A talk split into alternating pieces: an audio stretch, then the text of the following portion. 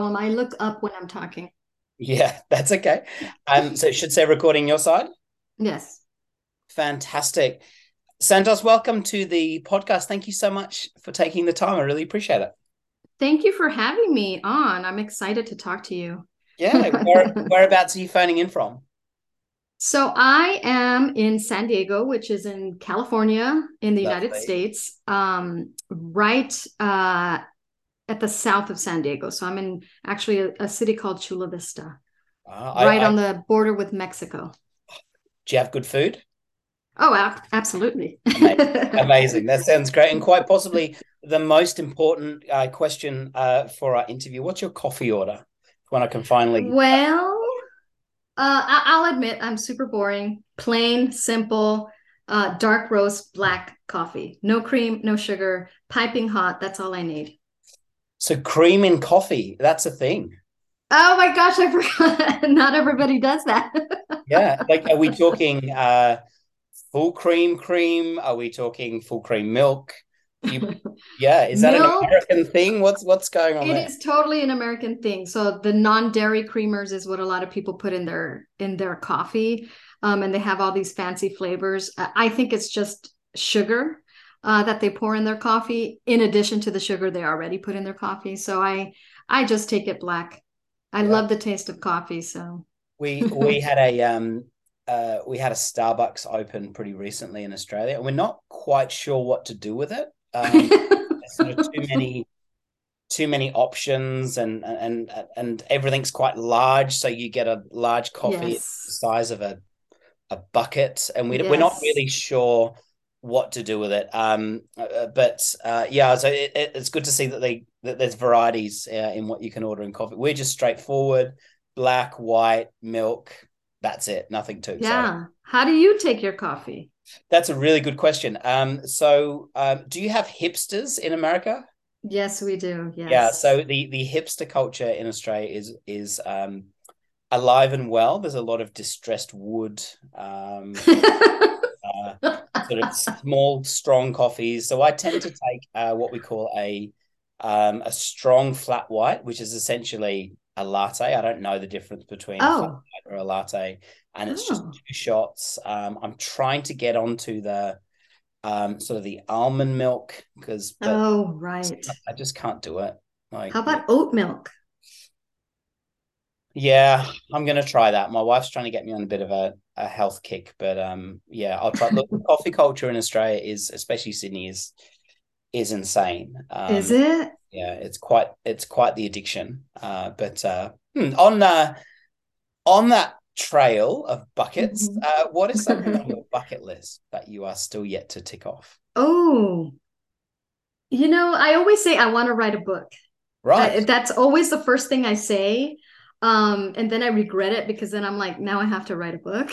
But but yeah, that would that would be a dream of mine. I, I write all the time. I just don't publish anything, you know, because I'm a ideator, so I always have things floating in my brain.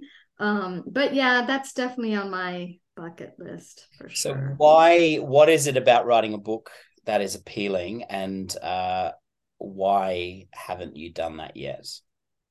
So the reason it's appealing is I read incessantly. I'm obsessed with books. Um, and so I've had a love affair with books since I was a kid. I just really get lost in books. So I guess people that I admire are authors and their ability to put into a cohesive Yeah. um, storyline or or outline um, their ideas and bring things to life. I think is just so fascinating.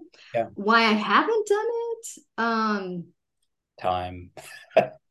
no, Yeah. you you'd be surprised. It's not the time. I'll be honest. I Yeah. just think I have so many interests. It's hard for me to believe Right. that I can dive deeply into one. You know. I I really struggle with that as well because um in uh our space um in Mhm. education there are so many things and I think to be um interested for that sustained amount of time that it would take to Mhm. write a book I find really challenging because what if I get a year into it and I'm bored like I- Yes. I, find that Yes. really difficult and on that is there a book that you have um that you have read that has really made you reconsider things? It could be within your sphere in education, or it could be um, more broader than that. Um, you know, the last book that I, I, I, like I said, I read all the time, but the last book that I think just really shook my foundations in a way that had an impact in what I do was mm. um, The Boy Who Was Raised as a Dog and by Dr. Bruce Perry. Yes. That book, have you read that? I haven't. And the reason why I gasped is because um, my principal, who's wonderful, gave all her executive team a copy of that book. And mm-hmm. it's still in my boot. And I promised her I'd read it before I go back. So I need to get You won't regret it. You yeah. won't regret it. Oh my god. What about trauma informed practice and, and yeah. Yeah. Yes. Okay. Yes, uh, you you won't regret it. It, it. It's difficult to read because the, um, you know what it's about is difficult, yeah. but the way it really allows you to understand how you what happens to the, a child's brain when they experience trauma and how they that may manifest in school. I mean, it just changed everything about how I led my school. I wow. mean, everything. That's wow. been like 10 years or something ago that I read it, but yeah. Wow, and you're still talking about it. Mm-hmm. Amazing. Is there something that you have uh, recently changed your mind about?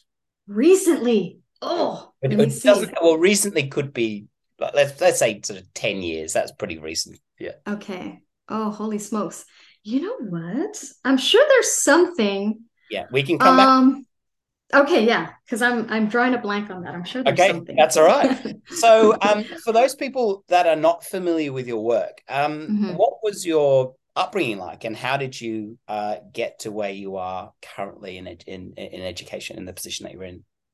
Yeah, so um, I mean, I grew up in uh, Los Angeles, so that that won't mean anything to people in in, in Australia, but um, you know, I grew up in Los Angeles uh, a pretty big city in California, and it uh, I grew up in a poor area, and it was all Latinos in that area, almost 100% like Mexicans there, Mexican Americans and Mexicans. Um, and that really informed everything about, obviously, about my life and what I wanted to do. Um, there was a lot of gang violence and drugs, um, you know, that I wanted to get away from, you know, although yeah. there was also a lot of joy and beauty yeah. and and everything else, the full spectrum of, you know, life experience. Um, but I committed very early, probably in sixth grade. I remember going, okay, I don't want to spend my life here. So I have to get into college. And what do I need to do to get into college is get great grades. So I turned myself around wow. um, and really focused on school and and you know got straight A's and got into college. And I really wanted to do something that impacted students just like me, right? So that's why I went into education because for me, I felt like education was a, a pathway out of poverty. And I wanted to replicate that for lots of other children that looked like me or yeah. grew up like me. So yeah, wow. Yeah, I mean that would have taken a, a, fair bit of um, determination and perseverance for someone in sixth grade, which my understanding is you're sort of eleven or twelve about that time, mm-hmm. to be able to mm-hmm. make a decision and say, you know what, I'm going to do this because I need to respectfully uh, uh, better my circumstances or education is a is a way forward for me. I don't know that many uh, uh, students in sixth grade that have that amount of foresight. Um, mm-hmm. Were you a, a, a, particularly determined child? Uh, were you education something that was um, discussed at your dinner table? Uh, yeah, well, I mean, how where do you think that came from?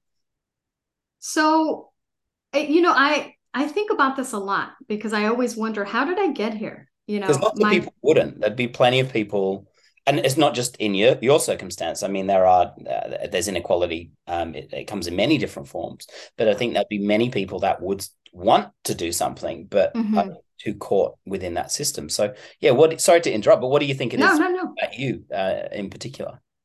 Um. I would say I, I've been lucky in many, many ways. So my parents grew up in Mexico, very, very, very dirt poor, you know, and they came here as immigrants and they worked their butts off, you know.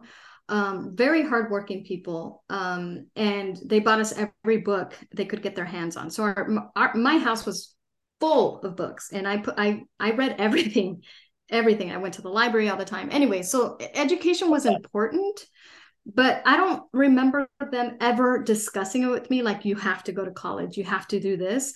Um, I just know that school was important, you know.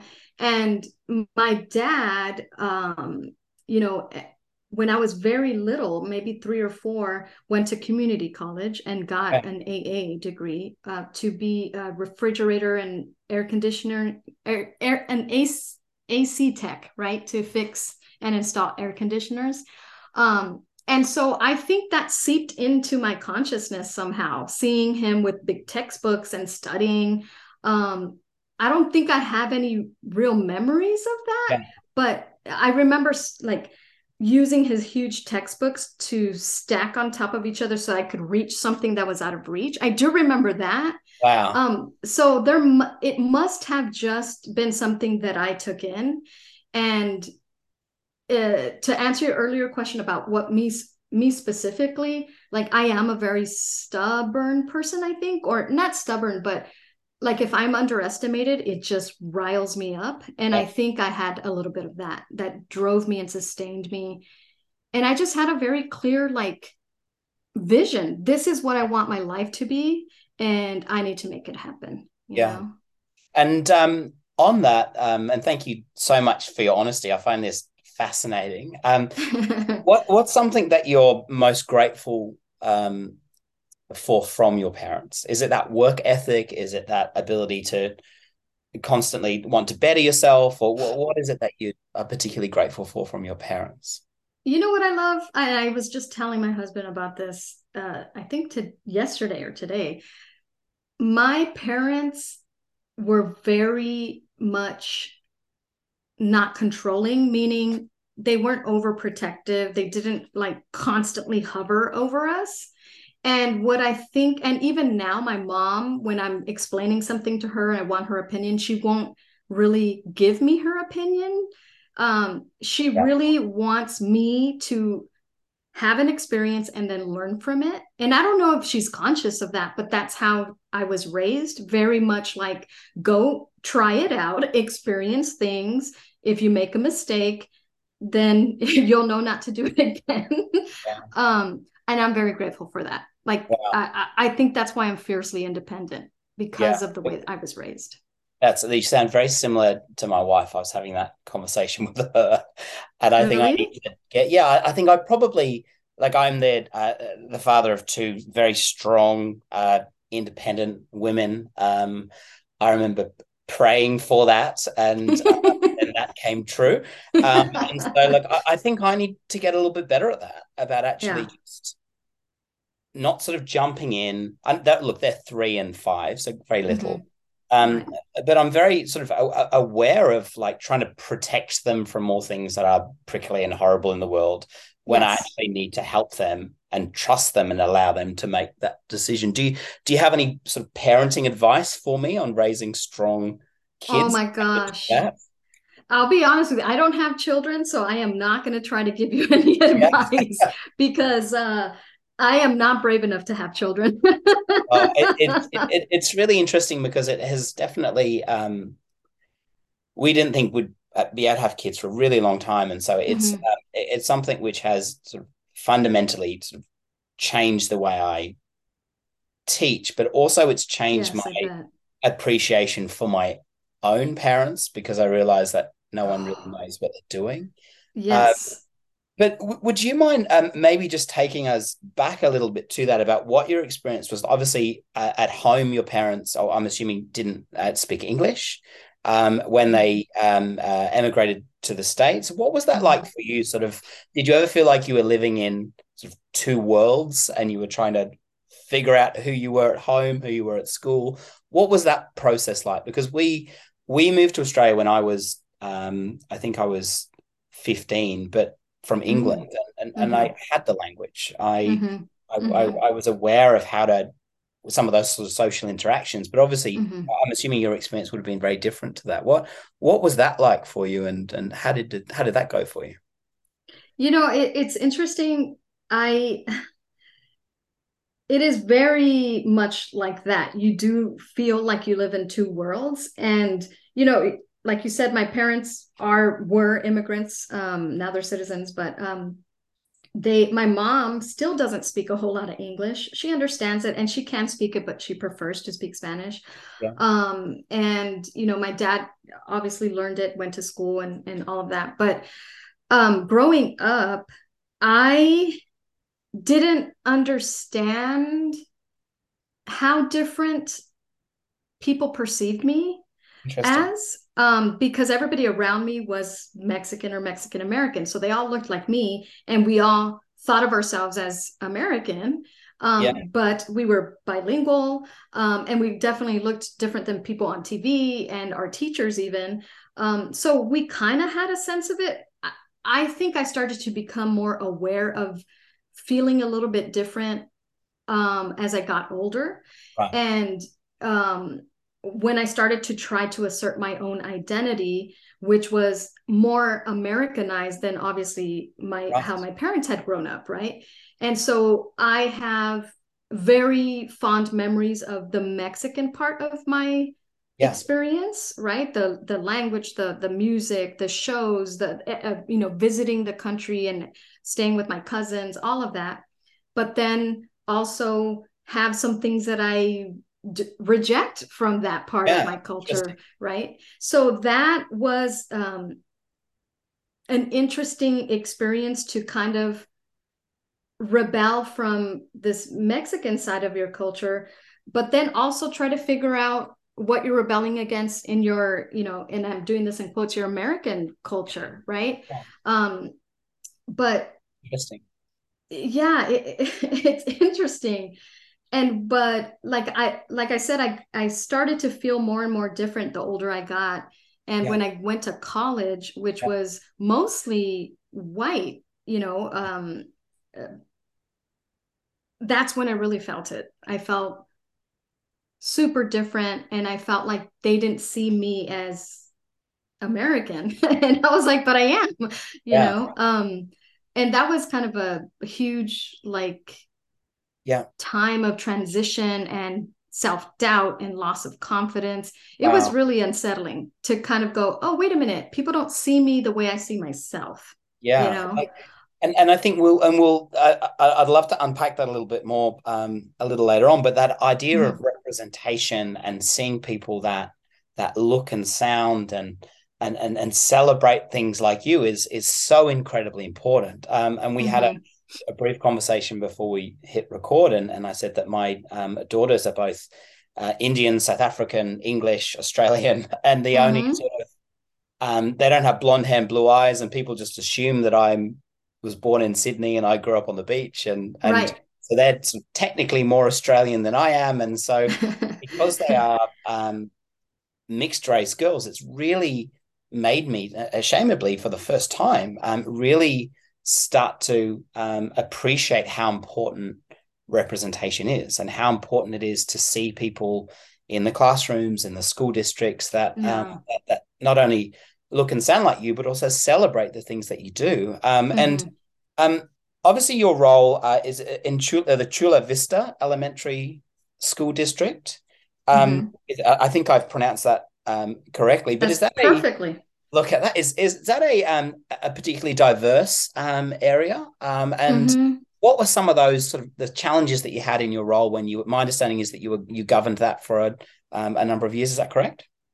Yeah. So I was uh, a, a a teacher there and a school administrator there for ooh, 24 years. And sorry and... for those people that um school administration oh. in our in Australia is slightly different. Um, what does that entail um, in in sort of your context? So, do you guys call it the lead teacher? Well, we have school administrators who tend to be part of our wonderful office staff that help support oh, okay. running of schools. Um, Okay. My understanding of your role, and this could be incorrect, is that it was more broadly looking at a, a cluster of schools and leading a school district. Um, is that kind of what an administrator is in, in America, or? No, well, it can be that. Yes, it Yes. can be that. Um, so my role in Chula Vista was a school site pr- uh, principal. So I was the instructional leader. Um, I, you know, handled everything and uh, it led the school in, in all things uh, administra- uh, instruction and operations. It, it's pretty Wow. much um, wearing many hats. My role that I have now um, in San Diego Unified is a district kind of administrator role um, where we're assisting with um, across the district uh, with teacher uh, development. Um, but yeah, in Chula Vista, it was I was running my own schools. Um, and to answer your question about like how diverse it is, Yeah.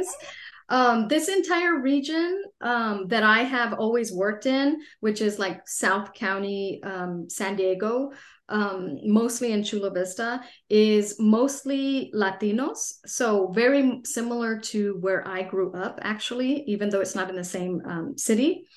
And um, there are lots of multilingual learners. So it's you know uh, students that are learning english as a second language um, chula vista has grown a lot so it's it's become more diverse. Now there's more white students um, and other ethnicities uh, filipino as well.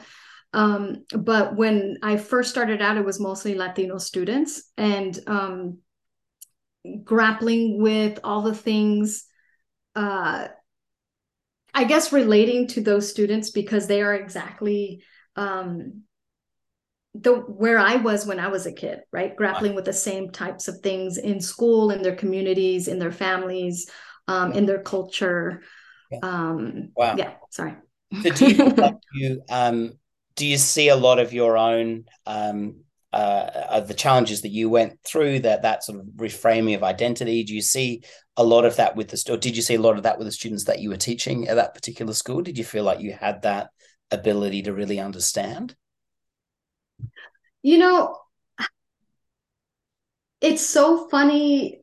The what I believed when I first began as an educator is so profoundly different from what came to be as I progressed through my career. And so when I began as a teacher and then as, even as a school administrator at the beginning, um, was I really believed that we just needed to work harder at those schools. We just needed to give them more support. We just needed to um pour more resources just yeah help them learn english Yeah. more all those things that i had internalized right Yeah. but what i started to realize as i progressed through my career and just did a lot more inner work around identity and equity and all of that is that no those are false assumptions you know? Um in fact like i my experience my own experience should have informed me more and i should have known no there's nothing wrong right and i'm putting that in quotes with the home life of these students. There's nothing deficient there that's causing these dis, Yeah. dis um, these outcome disparities right? There is instead something wrong and and and faulty in the way we have built schools right Wow. to support these students that are creating these outcome disparities and so i just became super obsessed with really reimagining the way i led schools and and, Wow. and built the conditions for learning in a way that really allow these students to thrive right um and so wow there's so much Yeah. in that like there is yes that is a whole podcast episode in itself but would yes it is Would you mind maybe like because I had the uh, immense privilege um, in Australia of working as an EALDT. Sorry, i'll say that again. EL, EALD, so an English and uh, additional language or dialect teacher. I had the privilege of working in a really um, diverse school community for about ten years or so, and working with a Mhm. number of refugee students. And I had so many assumptions. I remember going in embarrassingly thinking, "Oh, I moved here as well. I know what they're going through." But mm-hmm. of course, that's preposterous because mm-hmm. it's just. And I had to actually learn, and it took me probably a couple of years to learn. I actually had to keep my mouth shut, and I mm-hmm. had to learn how to empathize and listen to mm-hmm. us community instead of assuming mm-hmm. I knew what they were going through. And mm-hmm. I learned more from listening than I did from anything I implemented in that school. And would you say that was an experience that you had about the importance of building that trust and about drawing in school communities and and if that's the case how important was that for you in that role uh, in that particularly diverse school yeah so one of the fundamental shifts that i made in my leadership is along those lines that i'm not coming in here because i have the answers and will fix this community right um the community is doing i have to listen to um, what's going on closest to those students. I have to listen to the families. I have to listen to the students themselves to figure out what it is that we need to do to meet their needs, to help them thrive, um, and to um, not limit their opportunities, right? Um, and so, yeah, it takes a lot of listening. It takes a lot of um, undoing a lot of these harmful internalized ideas of my own culture you know in the broader american context um and all of that stuff is super super painful to kind of realize yeah. holy smokes i have been perpetuating these harmful practices on the students that I most wanted to help. And it's because I've internalized them from the broader culture, you know? Um, and so I had to just do a lot of unlearning around that and more listening um, and seeing the gifts that the students and families already bring to the table and helping, helping the school become respectful of that and and and supportive of that. Yeah. I think I think that's so important. I mean, you you turn on the news. I mean, the Australian media is is is, is guilty of this as well as it's so. And I'm assuming what I see coming from the United States as well is it's so divisive. There's so yeah. much divisive rhetoric about where people have come from and um, all of this stuff. And and it and and this is I'm speaking in the Australian context um, as mm-hmm. well. And, for me, it's such a reminder that they that art narratives and the language that we use and the inclusivity that we show um, to our students is is more important now than ever because if you turn the news on it's it's it's scary stuff. Um, and yes. like how did you begin to sort of create that safe place for your students that i'm assuming um, there were uh, uh, sorry, I, I, shouldn't assume, but were there issues with things like attendance and um, a connection with with with home and school and families? And how did you even begin to pull all of those things together and build a that sort of thriving school community? Um so so yeah the the it's a big question yeah. it's a big question for sure and the biggest thing that i well there are two things that i did that were my priority one was um i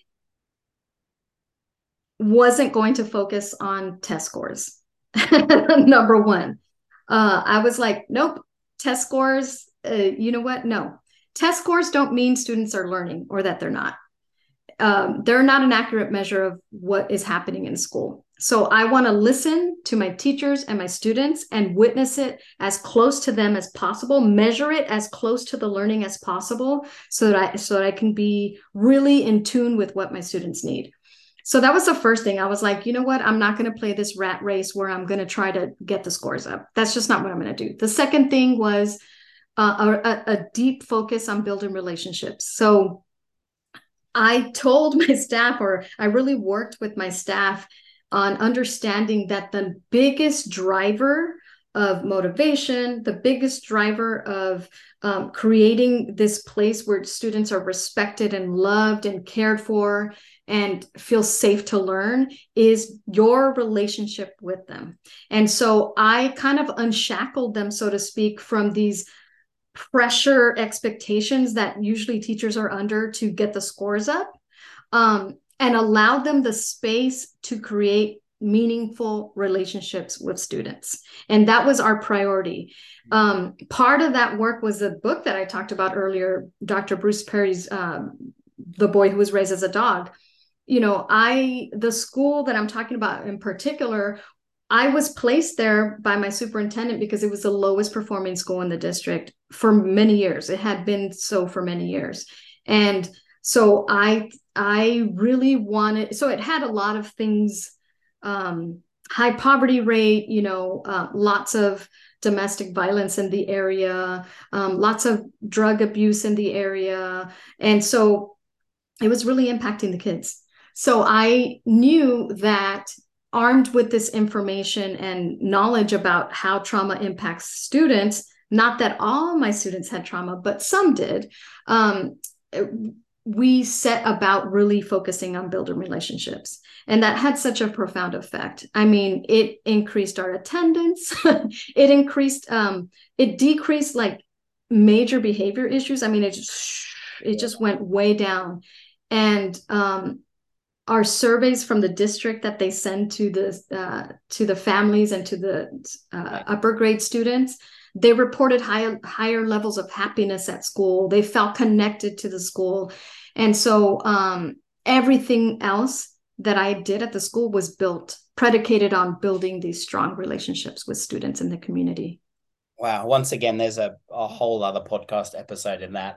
Yeah frantically scribbling things down. But do you think the way that um, do you think the way that we measure um, or sorry, let me rephrase that. I can edit that bit okay. out.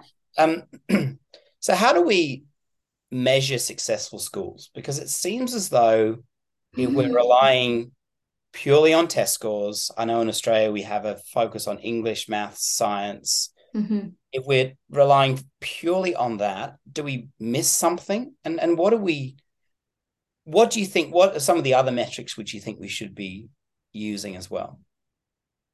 So I'm actually right now writing something about this for myself, but I'll share with you what it is. Oh, uh, outcomes. Huh? Yes, hot exactly. Hot off the press. so it's this notion of outcomes versus conditions. And so for me, I really truly believe that in education, we have never gotten it right around how to measure student learning on, on, on a large scale, right? Okay. Anytime I think we try to measure the the the uh, student learning um, on a large scale, whether it be across a district or across the state, we distort the relationship between student success and um, actual learning, right? And um, I'll give you an example. So I was in a meeting the other day and we were kind of having a discussion about this. And I was trying to explain that there was a woman uh, on that team who who said when she was a teacher, she had a student named Amir who uh, was a refugee, new to the country, and he knew very little English. However, they worked really hard together. And during the scope of that school year, he increased like some ridiculous amount of reading levels, like three or four reading levels, but he was still below reading his grade yeah. level reading score, right? And when he took the state test, obviously he was rated very low, right?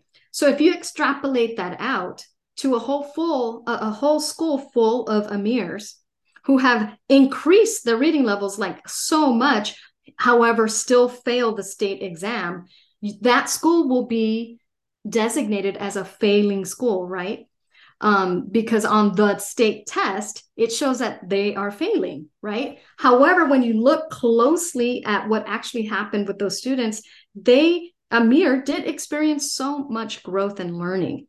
Yeah. And so we are um, we have to be just more careful how we measure student success and we have to if we want to be accurate about it we have to get as close to the students as possible yeah. but that can be complicated right because how do you do that on a grand scale yeah. how do you do that that's the question it's so um it's so incredibly um important and these are such i think these questions have to be addressed as difficult yes. as they are to try and work out Um, and for me, it's particularly personal because my little one is about to start kindergarten. And so mm. all of a sudden, hmm. I feel even more involved in this than I have been previously. Um, mm-hmm. But like, how do we like? There's a whole sort of conversation at the moment. Um, I know Professor. I was talking to Professor Andy Hargreaves a little while ago about well-being mm-hmm. and what we do with all of that mm-hmm. Data. Like, how do we even begin to measure some of those? other elements of what successful schools are um, because you've got your test scores you've got your sort of relative assessment based on how far a particular student has grown but there's all this other data that I, I wonder if you wouldn't mind speaking into that a little bit about how do we capture that and how do we use it and is it as important as the other stuff that you can put in a graph Mm-hmm. So I, I, actually really believe that that is the answer to that problem of how we measure student success, or or how not how we measure it, but how we create schools where all students thrive, right? Where those outcome disparities disappear.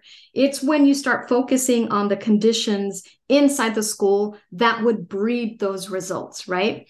So um do you mind if I just give you a little analogy real quick? I, I would I would love that. I have got all the time in the world. Uh, please. Okay. Go ahead. So um as part of the discussion earlier where I was having uh talking to this person, I used this analogy that if you if a person goes to the doctor and and the doctor says you need to lose weight because you're unhealthy, right? And this person only focuses on measuring how much weight they've lost, they can achieve that many, many ways. They can starve themselves, they can go on these crazy diets, they can over exercise, whatever, right? However, if the doctor says, we're not going to measure how many pounds you've lost, we're going to measure all these other things, maybe your blood pressure, um, how much you're decreasing what um, alcohol you're drinking, how much water you're drinking, how much sleep you're getting. Those are the conditions that create a healthy person that, as um, not an offshoot, but as a what's the word I'm looking for? Um, as a concept. Yeah, like because all these, they're measuring all of these, um, a side effect of that is that they will likely lose weight.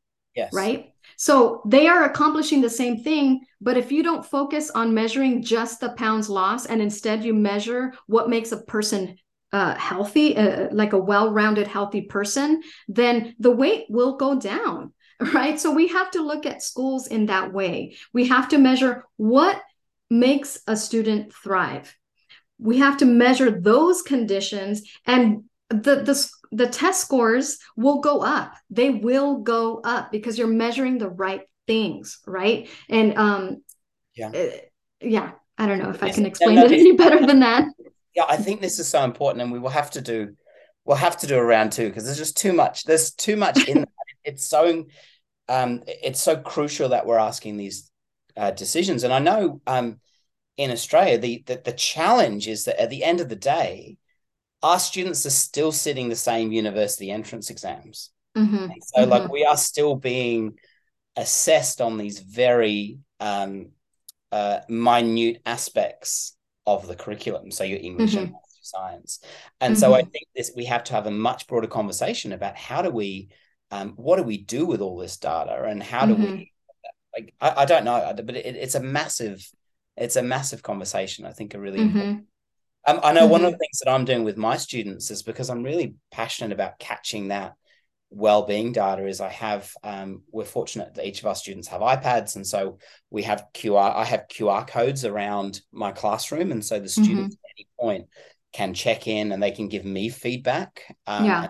they can tell me if they think I'm being a good teacher which if they get in trouble they tend to school me pretty bad um, it's a great way to capture some of those challenging things because I always say to them, I always think oh, I'm doing a good job with the team that I'm leading, but unless I'm mm. actually asking them, quote unquote, the students or the clients, yes. if you like, yes, how do I know? And yes. I was um, reading a little while ago, and I, I can't remember where, but it, it, said that education is one of the few uh, professions where we don't ask the clients how they're going and what they want.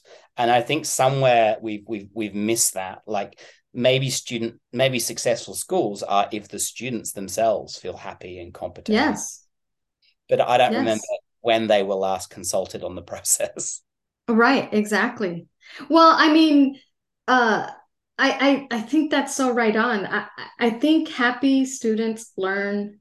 It, it, happy students learn, right? If they're happy, if they're feeling respected, if they have everything they need, if they're they have the support they need, they're going to learn, and it's going to show. If they don't have those things, then the learning will not take place. You know. Um, so yeah, getting their feedback, I think, is crucial. Yeah, so important. And I just want to take you back a little bit to when you're saying you were focused on those two things when you started at um. oh yes test scores and relationships. Um, I can only imagine how busy it would have been and how crazy it would have been to come into a school and to and to begin to start to figure out what was going on. So we all we all have very teachers are very busy people. School administrators yes. are incredibly busy. Principals are the hardest working, I believe, people on the planet. So how on earth did you begin to find the time and create the space to be able to focus on those relationships because was it a conversation you had to have with your superintendent to say hey can you just give me some time here? Or how did you begin to find that space? Because it's so easy i think just to keep spinning the wheels and not going anywhere. So i, I think um because we all say we want to do that but right. no one right. does it because it's hard. i this is true. Um I was lucky that I came to this particular school with experience under my belt. Yeah. Um, I had made all my mistakes at other schools, and I had learned a lot. And I had transitioned my mind. Uh, that internal work that I talked to you about, um, really dismantling this this these harmful ideas and assumptions that I had about what education is and what yeah. it means to meet the needs of students. So, free of those things, right? I was able to see very clearly what needed to happen. I had and have a very clear understanding of what it takes to build a school um, where uh, brown and black children can thrive. And mm. I, to me, everything else disappeared. Nothing else mattered because I knew that I could do it and I knew I was right. And I knew I, I it could I done. had to do it. I had to do it. Like now that I knew, I had to do it. And so I was, I'm a little bit of, not a little bit, a lot rebellious. I'm very rebellious. Um, and so I was not afraid um, to it, to set forth my very clear vision into action. Yeah. Um, but I don't think as a new principal, I would have had the knowledge or the skills or or had I don't think I would have had done that internal work to be able to implement all that. So yeah. I Do don't know if that makes sense. no, no, that absolutely makes sense. And if looking back on your first six to 12 months in that mm-hmm. role, um, is there any advice that you would give to someone that was trying to do the same thing? Or is there anything that you would do differently or was it your just your sheer determination to to actually make it work that made it successful? Or yeah what advice would you give to someone trying to do that? You know this is the advice that i would give. And and i did some leadership coaching last year with new and experienced principals and this is something i saw a lot of. You have to be really sure of what your particular vision is of your leadership, what your particular vision is for what makes uh, a thriving school community. Because if you are not sure of those things, you will not be able to prioritize any of the work. You yeah. will jump from thing to thing. You will not have the courage to stand up for the things that you know are going to make a difference for your students. So, my advice is get very clear about that um, do that internal work of just figuring out what is your vision of leadership? Who are you as a leader? Uh, what do you think makes schools thrive or students thrive in school? So that when you get into that role you hit the ground running and and and you're able to really prioritize what matters. You, you seem like you're somebody who is incredibly self-aware and knows what um, which is incredibly respectful, knows what they stand for, what they want. Um, is that? I mean, you talked a little bit about your your childhood, just your sort of your brute determination in grade six to to go to college and all that. But is that something which you have continued to work on? Do you keep a journal? Do you uh, have people in your life that challenge your assumptions, or how do you continue to develop that in yourself as a? As a okay, so I laughed a little bit because I am told that all the time that I am very self-aware. Yeah, it's a it's a really good thing, and I think that determination and that grit, and I and I speak of my, my lovely wife as well. The same thing that annoys me about her is also really inspiring because she doesn't put up with any nonsense, and so mm-hmm, like I wonder mm-hmm. if that's sort of the same with you, where you where you've had to develop that, or you feel that uh, yeah, I don't know. Sorry to to cut you off. Yeah. Oh no, not at all. Um, it is definitely something I continuously work on. I journal all the time. Um, I meditate. I I I have my like core group of advisors, so to speak. uh, we go to breakfast, you know, every two to three weeks, and we just discuss things, and and they're my confidants, and and we really explore ideas together. Um, and are these educators or people that are outside Yes, they're educators. So um, my friend Ryan, who you've had on this podcast, um, he's now right. at the state level. Yeah, I love him. Um, and then my friend Sylvia, who is a school administrator, and we kind of came up together. Um, and they're both like my sounding board for everything. You know, they keep me sane um, and grounded, and and really challenge me, and uh, it's wonderful. But I think you have to be a person that really loves ideas and loves complexity and nuance and mm-hmm. um yeah and and maybe has integrity I, I don't know that sounds kind of weird but like this striving for being as true to yourself as possible yeah. um yeah, yeah. I, I think that's no that's wonderful and and it seems respectfully as well that you're very much a work in progress with that that it's something which you haven't sort of attained but it's something mm-hmm. that you are attaining. And just just i've um i've always tried to keep a journal. I'm pretty inconsistent. Mm-hmm. um but it is one of the things that i would love to um be a bit more consistent on this year. Do you use uh, it's getting down to the granular here. Do you are yeah. you a pen and paper person? Do you have questions that you ask yourself each day? Do you just is it a flow of consciousness? Or what does that process look like for you? Is it a morning evening? Yeah. You know i um, I tried to keep like a daily morning practice, you know, with questions and isn't it? Like everyone's doing it. It's like everyone's that morning routine and oh yeah. Yeah, I I yeah. I I tried that. It didn't quite work for me. I tried doing like gratitude journaling. Yeah. Um, so I've changed it kind of it, it, it evolves with I guess where I am in my life at that particular time. Um, but I've been journaling since I was a teenager. Um, and so I have stacks of like three ring binders and and like a spiral notebooks with my scribblings of when I was, you know, a kid. but um uh, do you ever go back and look at them and think, oh my gosh, or is it as exciting to see how far you've come or yeah? Yeah my my my husband actually was cleaning out the garage and unearthed a couple of them. And uh, so I, I flipped through them and i was like wow look at who i was when i was 14 look at that. You know some things are very similar and then some things are so different you know? It's it's kind of fun. It's kind of fun.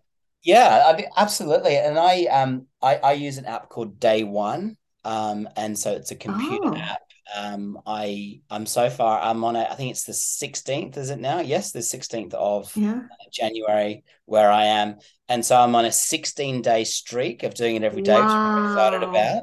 Um, and I've also got another journal within that, which is um, letters or sort of writings to my daughters that I want them to. Oh, I love read. that.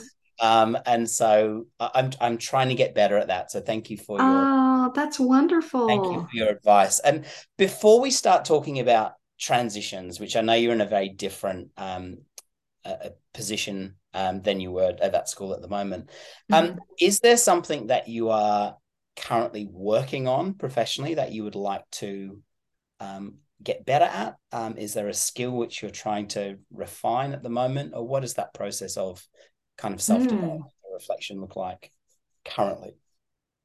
So, oh man, yeah, I'm always working on new skills. One of the things I'm currently trying to do. Have you done the Clifton Strengths Finder by any chance? It's funny you mention that. I I feel like my wife is really into like that sort of strength finder stuff, and so whenever yeah. we're in a car on a car trip, she's always asking me these very probing questions. I, I love it. Probably put me on it. Um, yeah. but I don't think I've willingly participated. No.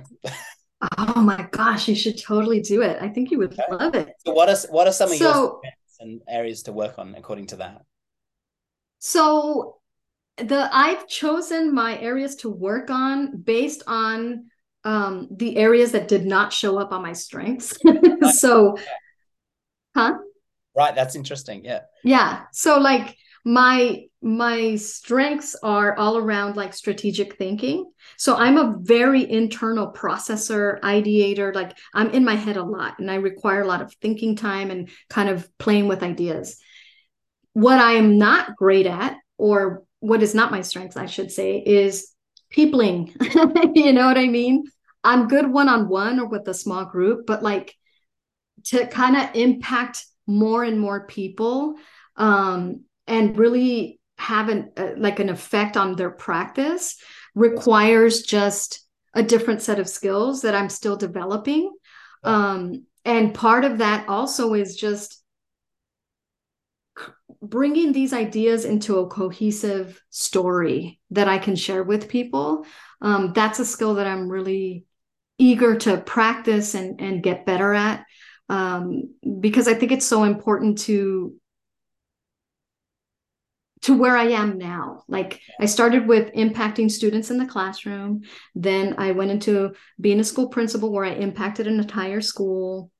Now I'm on a team and at the district level. And so if I want to really impact um, schooling for students that I that are like uh, black and brown students if i'm being honest you know the students that are most disenfranchised um, then i need to get better at yeah i guess probing and pushing people's thinking interesting and and that was a, yeah. a huge thing for me once i stepped more into a leadership role was um you, you can't do it all like you mm-hmm. just cannot do it all and so mm-hmm. that ability to set expectations and lead through people and build that mm-hmm. trust um, is mm-hmm. um, something which yeah I, I, have i definitely found challenging in that in that sort of transition from classroom to more of a leadership role but um, speaking of transitions, you're mm-hmm. currently um, in a very different role. Um, would you mind maybe talking a little bit about that? And um, also, has that been easy or difficult? Do you do you miss the classroom? Um, yeah, what's what's that transition like been like for you? so, um, you know, I left being a principal about two years ago. now, maybe three years ago now, and I- will be honest with you. The day I had to tell my boss that I was stepping down, I cried. I cried on the phone with him. It was very painful. Um, even though I knew it was time, you know, I was just so burnt out and just I knew in my heart that if I couldn't be at the level that I wanted to be in that role, that I needed to move on, right? Um, and so I I took a, a year off and really did a lot of reflecting. I was taking care of my parents who are elderly, and really just figuring out like what I was going to do, you know, because at that point I thought I was going to leave education altogether. And um, what came out of that was I realized that I just had stopped being in the right place, meaning I had outgrown my organization. And so I had stopped growing. And for me, it's extremely important to continue growing. And so um, armed with that information, I kind of sought out my new yeah. role, right? right? Um, and so being in a new role, um, I think I kind of lost your question there a little bit now. I feel like I I forgot no, what your original question that, was. that's that's really important, and I think that I, am really interested in that that transition. And i don't know for me, um, I, I can't say I'm at that point, um, mm-hmm. but what I can say is so much of who I am and what I do is wrapped up in teaching. And for me, even just to move from a classroom based position mm-hmm. to a leadership position was really hard. I kind of felt mm-hmm. like a bit of a, a fraud, to be honest, because I mm-hmm. felt like I was losing my my core yes Um, but that must have been an immensely uh, difficult conversation to have. Um, did you feel, and I'm not saying you did in any way, but did you feel like you had failed in some way? Did you think you would be in a, a school administrator and, and, school principal for the rest of your life? Did you? How did you even begin to process that? Because that is incredibly difficult. I don't think you did. Yeah. I think it's it's yeah, yeah must I mean that must have crossed your mind like am I is all is all this yeah what was that process like so you know I always knew I was not going to be a, a principal for the rest of my life it's simply too hard of a job and I knew for me I couldn't do it you know um even though it was a it's still the job that I loved the most. It's still the job that had my heart and my soul and everything. Um, but it, it was just too hard for me to sustain. Um, and like I said, I think I had just gotten stuck in a place where I was no longer growing. And um, so I felt like I was kind of going through the motions eh, you know at the last part of it and and I didn't like that you know. I wanted to be fully present for my teachers fully present for my students. Um so yeah. I when I left I did feel like I was abandoning something like my core self and i was lost about well what now? What am i going to do you know? Um and i just could not imagine not being on a school site to the point where i really thought i was going to leave education because i couldn't imagine doing anything that was not directly related to a school site and what i just I realized no, no, I, have to stretch myself. I still have this burning passion for students and shaping school environments and developing teachers. Like, let's see what else is out there. And I started looking, I found other roles, and um, I'm really happy. You know, I'm really happy contributing in this new way now because it's stretching me in a different direction and it allows me to be a support for school principals, you know, yeah. who I adore and love. And also, I'm still supporting teachers as well. So it's feeding my soul. It's just really building different muscle groups so to speak and the impact is is obviously very different and much broader you may not necessarily have the depth that you would have had while you were on class with 25 or 30 kids which i really struggled with that adjustment mm-hmm. but what you do is you have much more of a broader impact on a greater number of schools and mm-hmm. school districts and um do you are you less stressed was being a principal as hard as they say. Um, oh my gosh, yes.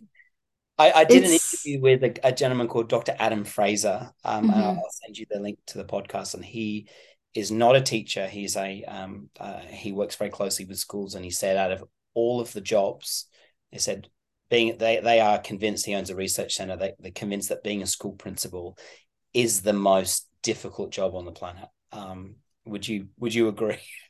A hundred percent. A hundred percent. It is a wonderful job. Yeah. But nobody will understand un- until they do it how hard it is. Yeah. How it, it's an it's an impossible job. Yeah. honestly. yeah, and it's it's it's so necessary and I think so underappreciated. Um and and my wonderful principal is phenomenal and I've never seen her fall apart. I don't know if she's just super, mm. um, but anyway, she's I could yeah. She's. I love principals. Yeah. I do. I I. I it, it's funny. People are so hard on principals. They're they're they're just they give them such a hard time, and and I understand that it's human nature. I get that, you know.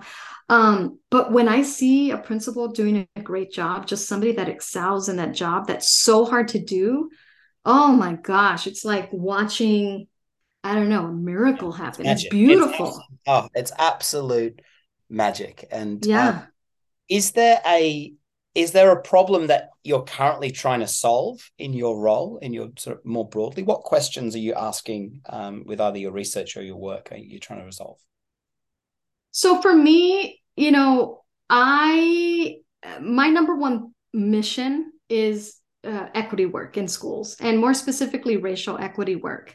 I think um, although I am very much like committed to and kind of nerdy about processes and systems and structures and leadership work and building capacity because all those things are just so fundamental to being a good principal.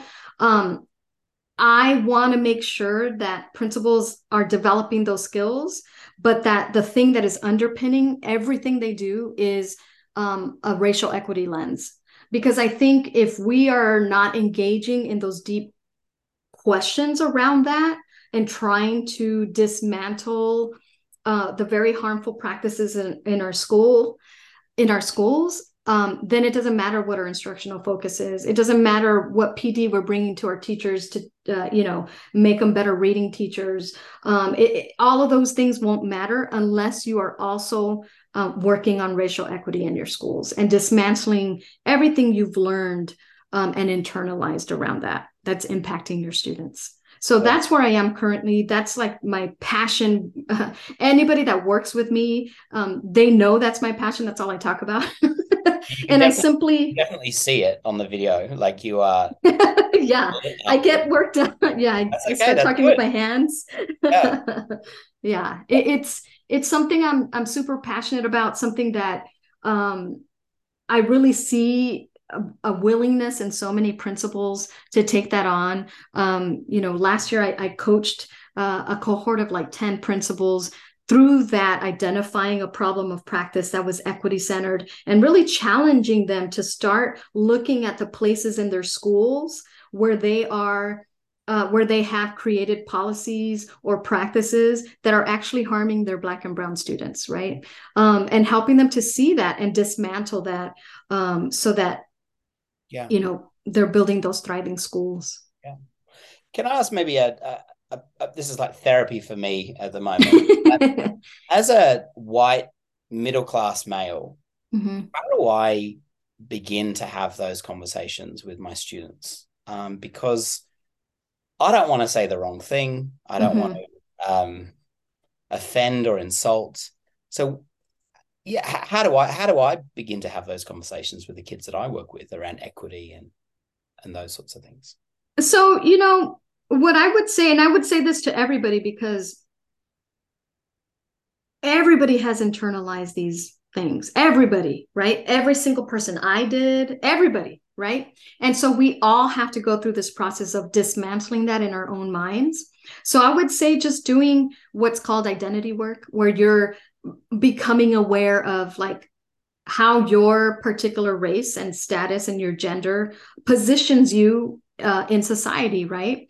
Um, and becoming more aware of how um, your students who are from different backgrounds, how their race and their positionality puts them or positions them in in society, right? And how that can be, how can you, how you can kind of examine those things. I think the most important thing is to start with your own belief systems. Yeah.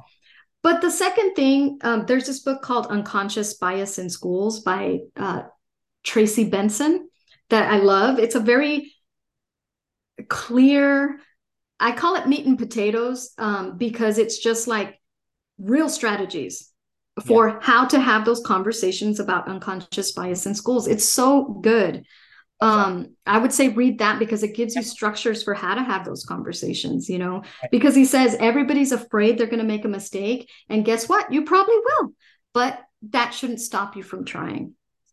I think that is um yeah really really really important. And i, I was uh, recently doing an, an interview with a um pacific islander um uh, professor in the University of Sydney uh, called mm-hmm. Jioji Ravulo, and he was talking about the importance of lived experience and just taking the time to just listen and yeah. just ask people about what their experience has been and not assume. Um, and I, I think that ability to actively listen, I mean, this is not just marriage advice. I think it's really important to take time and, and, and, listen. And, and I know mm-hmm. I'm, I'm sort of guilty of when I'm having a conversation, thinking about the next thing that I need to say to try and keep yeah. that moving as opposed yeah. to just listening. And so yeah. that's definitely uh, going to be added to my uh, holiday reading list. So I, I yay, I, it's a great one. The more people though that are willing to have these conversations, I mean, the, the I mean, these conversations need to be had. We can either not have them or have them and get better at having them. You know, like yes. they need to be had and they need to be talked about. And yes, I I want to be um respectful of your time. So I just had a couple more questions. Okay. So imagine we were sitting down having a coffee, um, and I was about to um, enter the classroom for the first time. Okay. What advice uh, and it, this could be advice around equity, it could be advice around teaching, but what advice would you give me as a new graduate who's about to enter the the workforce? Mm. You know, um, I think maybe this is yeah, this is what I'm going to say. what I what I would say is find the right place for you to develop as a professional, um, a place that aligns with your beliefs, with your priorities. Um, don't be afraid to say, you know, this is not the right leader for me, or this is not the right school for me, or this is not the right s- system for me. Um, because being a teacher, being an educator is such a personal and difficult, it, it's it's such a personal um it's such personal work you bring so much of yourself your heart and soul into it um, that if you are not being developed and and nurtured um, and supported then you need to go somewhere else where you will thrive and where you where you will be supported and nurtured and where you will will will grow and where you will be in alignment with that leader. That's what my advice is. Probably not the yeah. Anyway. Yeah. yeah that that's really great. And as a someone who's about to step into a school leadership role who's mm-hmm. excited mm-hmm. they want to turn a school around they just want to get in there get it done they're passionate what advice would you give or what advice would you have given to yourself when you embarked on oof, that oof oof let me see mm.